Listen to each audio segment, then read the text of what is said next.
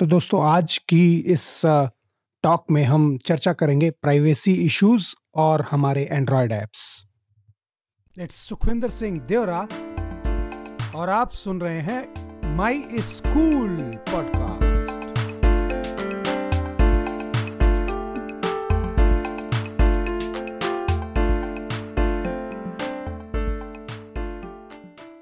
दोस्तों व्हाट्सएप के प्राइवेसी के नए नॉर्म्स आते ही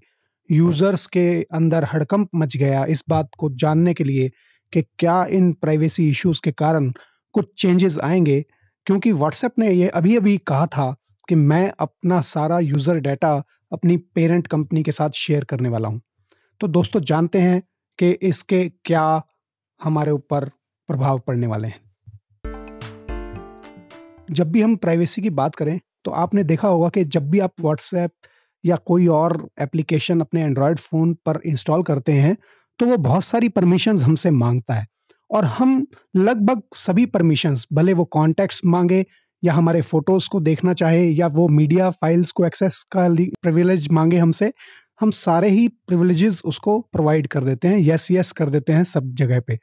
और लगभग सारी ही एप्लीकेशंस अभी तक जितने भी हम इस्तेमाल कर रहे हैं, सभी आपके बारे में जानकारी एकत्रित करती हैं ताकि आपको और अच्छे से डाटा या आपको और नई चीज़ें परोस सके।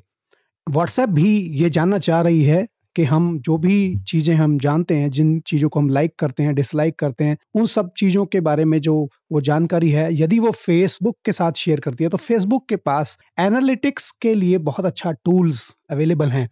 तो वहाँ से वो हमारे बारे में और अच्छी जानकारी, पुख्ता जानकारी कस्टमर के बारे में जान पाएगी और ऐसा करने से वो अपने बिज़नेस को बढ़ाने में इस चीज़ की हेल्प ले सकती है। पर मज़ेदार बात यह है दोस्तों कि क्या हमें प्राइवेसी इश्यूज़ की चिंता करनी चाहिए या नहीं?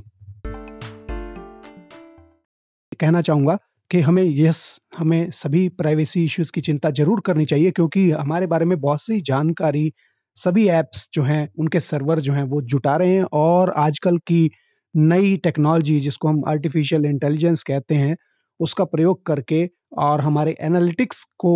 जो है, उसको देखने के बाद हमारे बारे में बहुत सारी ऐसी जानकारी एकत्रित करते हैं जो शायद एक यूज़र खुद भी नहीं जानता अपने बारे में। तो इस प्रकार से जो जानकारी वो इकट्ठी कर लेगा तो उस जानकारी का वो उपयोग अलग अलग सूरत में अलग अलग तरीके से कर सकता है। जैसा कि आपने पहले भी सुना था कि अमेरिका के जो इलेक्शंस थे कंपनी जो है उसने अमेरिकन इलेक्शंस को भी प्रभावित करने का प्रयास किया था और जिसके ऊपर आरोप भी लगे थे और बा, बाद में उसमें काफ़ी लोगों ने इसके ऊपर कमेंट्स भी दिए और पार्लियामेंट उनकी पार्लियामेंट में भी जाकर उनको प्रमाणित करना पड़ा कि ऐसा हुआ या नहीं हुआ और फेसबुक के मार्क जकरबर्ग भी उन लोगों में शामिल हैं जिन्होंने वहाँ पर बयान दिया था। तो इसलिए आप समझिए कि कितना ज़्यादा इंपॉर्टेंट है हमारा डेटा जिसका उपयोग जो है सभी कंपनियाँ कर सकती हैं। इसी चीज़ को ध्यान में रखते हुए इस चीज़ को जानना बहुत ज़रूरी है कि जो भी डाटा हम किसी भी कंपनी के साथ शेयर कर रहे हैं, क्या उसका इस्तेमाल किस तरीके से किया जाएगा? फेसबुक जब आपके डाटा के ऊपर काम करेगा और अगर आपका फेसबुक अकाउंट भी है तो मैं आपको जानने के लिए ज़रूरी समझता हूँ कि आपको पता लग जाए कि लगभग अस्सी से नब्बे प्रतिशत तो लोग जो है वो व्हाट्सएप और फेसबुक दोनों या उनमें से किसी एक का इस्तेमाल ज़रूर करते हैं और इसलिए कहना जो है ना काफ़ी नहीं होगा कि लगभग अस्सी फ़ीसदी जो ऑनलाइन जनसंख्या है या यूँ कहें कि जो लोग ऑनलाइन हैं उन सब की जानकारी यदि फेसबुक तक पहुँच जाती है तो वो एक बहुत बड़ा प्लेयर बन जाएगा इस डिजिटल मार्केट में और वो किसी के भी लाइक्स डिसलाइक्स को प्रभावित कर पाएगा, जैसा कि उसने पहले भी एक दफ़ा करके दिखाया है।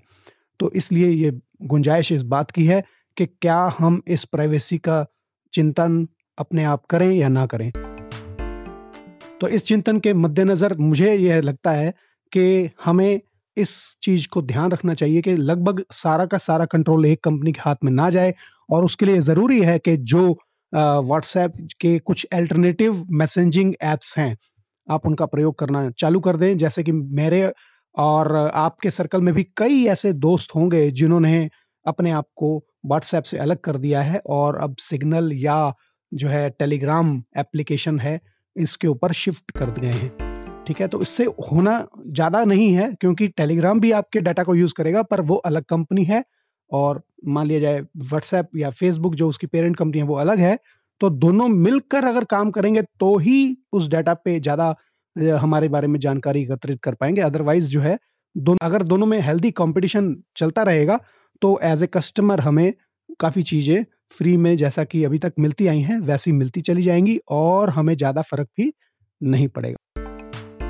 तो ठीक है दोस्तों, मेरा सुझाव मैंने आपको शेयर कर दिया है इस पॉडकास्ट के ज़रिए कि आप कोशिश करें कुछ अलग एप्लीकेशंस भी इस्तेमाल करने शुरू कर दें और व्हाट्सएप को तुरंत बाय बाय कहने के बजाय धीरे धीरे करते हुए व्हाट्सएप को छोड़कर दूसरे एप्लीकेशंस पर अपने आप को शिफ्ट कर लें। आशा करता हूँ आपको पॉडकास्ट मज़ेदार लगा होगा और मैं आपको चीज़ें समझा पाया हूँ। अगले आने वाले पॉडकास्ट में भी हम ऐसी ही कुछ ज़रूरी जानकारी आपसे शेयर करेंगे। तो आते रहिएगा और सुनते रहिएगा माई स्कूल पॉडकास्ट धन्यवाद। इट्स सुखविंदर सिंह देवरा और आप सुन रहे हैं माई स्कूल पॉडकास्ट